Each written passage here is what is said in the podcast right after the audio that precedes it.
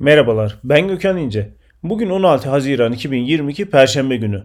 SGK 4.0 Radyo'ya hoş geldiniz. Şu anda Köşe Yazıları programının 125. bölümünü dinliyorsunuz. Programımızda çalışma hayatına ilişkin olarak yayınlanmış köşe yazılarına başlıklar halinde yer veriyoruz. Programımızda yer verdiğimiz köşe yazılarının detaylarına e-posta bültenlerimiz üzerinden erişebilirsiniz. E-posta bültenlerimizi görüntüleyebilmek için SGK 4.0 internet sitesini ziyaret edebilir, üye olarak bültenlerimizin e-posta kutunuza gelmesini sağlayabilirsiniz. LinkedIn, Facebook, Twitter ve Instagram üzerinden de bizleri takip etmeyi unutmayın. Programımıza başlıyorum. Mehmet Uğur Yavuz, işçiye avans ödemek zorunlu mu? İsa Karakaş, tatil başlıyor.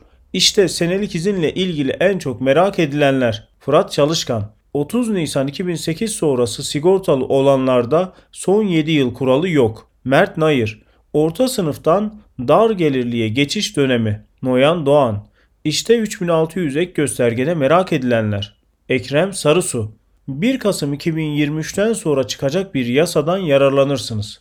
Osman Arolat, 842 CDS puanı ve iş dünyası. Alaattin Aktaş, TÜİK'ten göz yaşartan fiyat toplama hassasiyeti. Ali Ekber Yıldırım, sanayicilerin ve gençlerin tarıma ilgisi artıyor.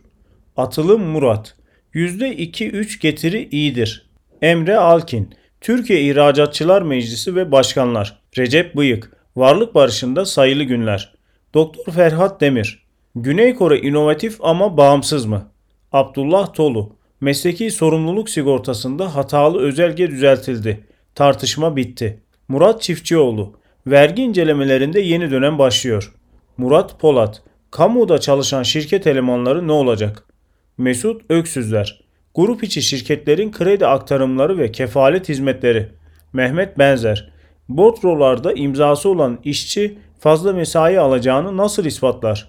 Ahmet Solmaz, elektrikli skuterlar vergisel avantaj sağlıyor. Blog yazıları. C sınıfı iş güvenliği uzmanı B sınıfına nasıl geçer? Kişisel veriler ve elektronik haberleşme kanunu. Ben Gökhan İnce. SGK 4.0 Radyo'da Köşe Yazıları programının 125. bölümünü dinlediniz. Programımızda yer verdiğimiz köşe yazılarının detaylarına e-posta bültenlerimiz üzerinden erişebilirsiniz. E-posta bültenlerimizi görüntüleyebilmek ve üye olabilmek için internet sitemizi ziyaret edebilirsiniz. LinkedIn, Facebook, Twitter ve Instagram üzerinden de bizleri takip etmeyi unutmayın. Bir sonraki yayında görüşmek üzere.